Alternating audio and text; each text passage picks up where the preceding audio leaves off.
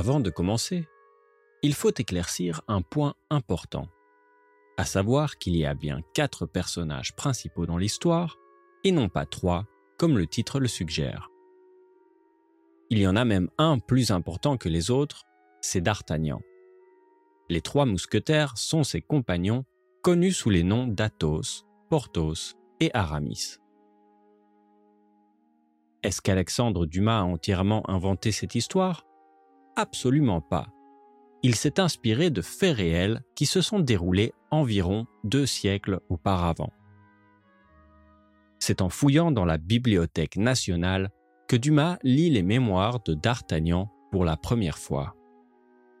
Intrigué, il fait des recherches approfondies pour en savoir plus et tombe sur les mystérieux pseudonymes d'Athos, Porthos et Aramis.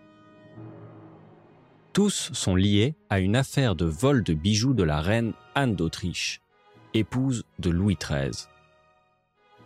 C'est à ce moment-là que l'imagination de Dumas s'enflamme. Il commence à extrapoler sur le rôle qu'ont eu D'Artagnan et ses trois amis dans cette affaire.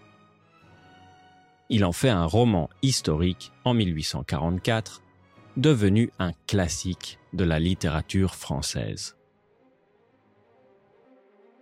Au XVIIe siècle, sous le régime de Louis XIII, D'Artagnan, un jeune gascon, monte sans un sou à Paris pour réaliser son rêve, devenir mousquetaire.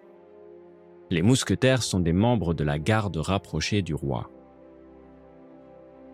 À Paris, la reine Anne d'Autriche, délaissée par son mari, reçoit de lui douze ferrets, des petits bijoux. C'est sans remords qu'elle les offre alors à quelqu'un d'autre qui s'intéresse bien plus à elle, le duc de Buckingham. Mais voilà la clé de l'intrigue. Le duc est anglais. Et avec les tensions entre les deux pays exacerbées par la guerre de 30 ans, ça passe très mal auprès du principal ministre de France, le cardinal de Richelieu. Comme il sait que la reine a donné ses ferrets en secret à Buckingham, Richelieu lui demande expressément de les porter publiquement lors d'une fête royale pour la mettre dans l'embarras. Nos quatre héros vont devoir se battre à l'épée, affronter des ennemis redoutables et voyager entre la France et l'Angleterre pour sauver l'honneur de la reine et éviter une crise politique majeure. Et pour D'Artagnan, conquérir le cœur de Constance, la charmante femme de chambre de la reine.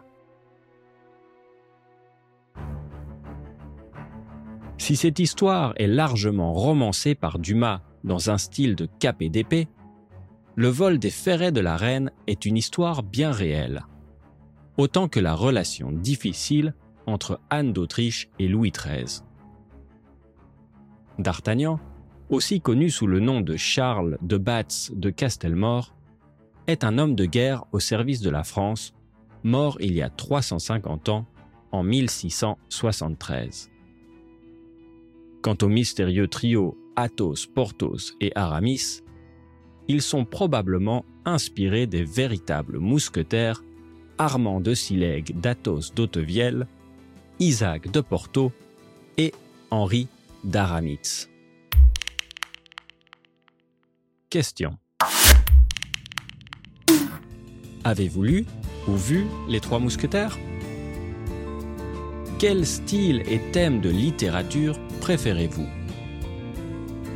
Comment le livre, pour son éloge de la loyauté, a été réutilisé à des fins politiques?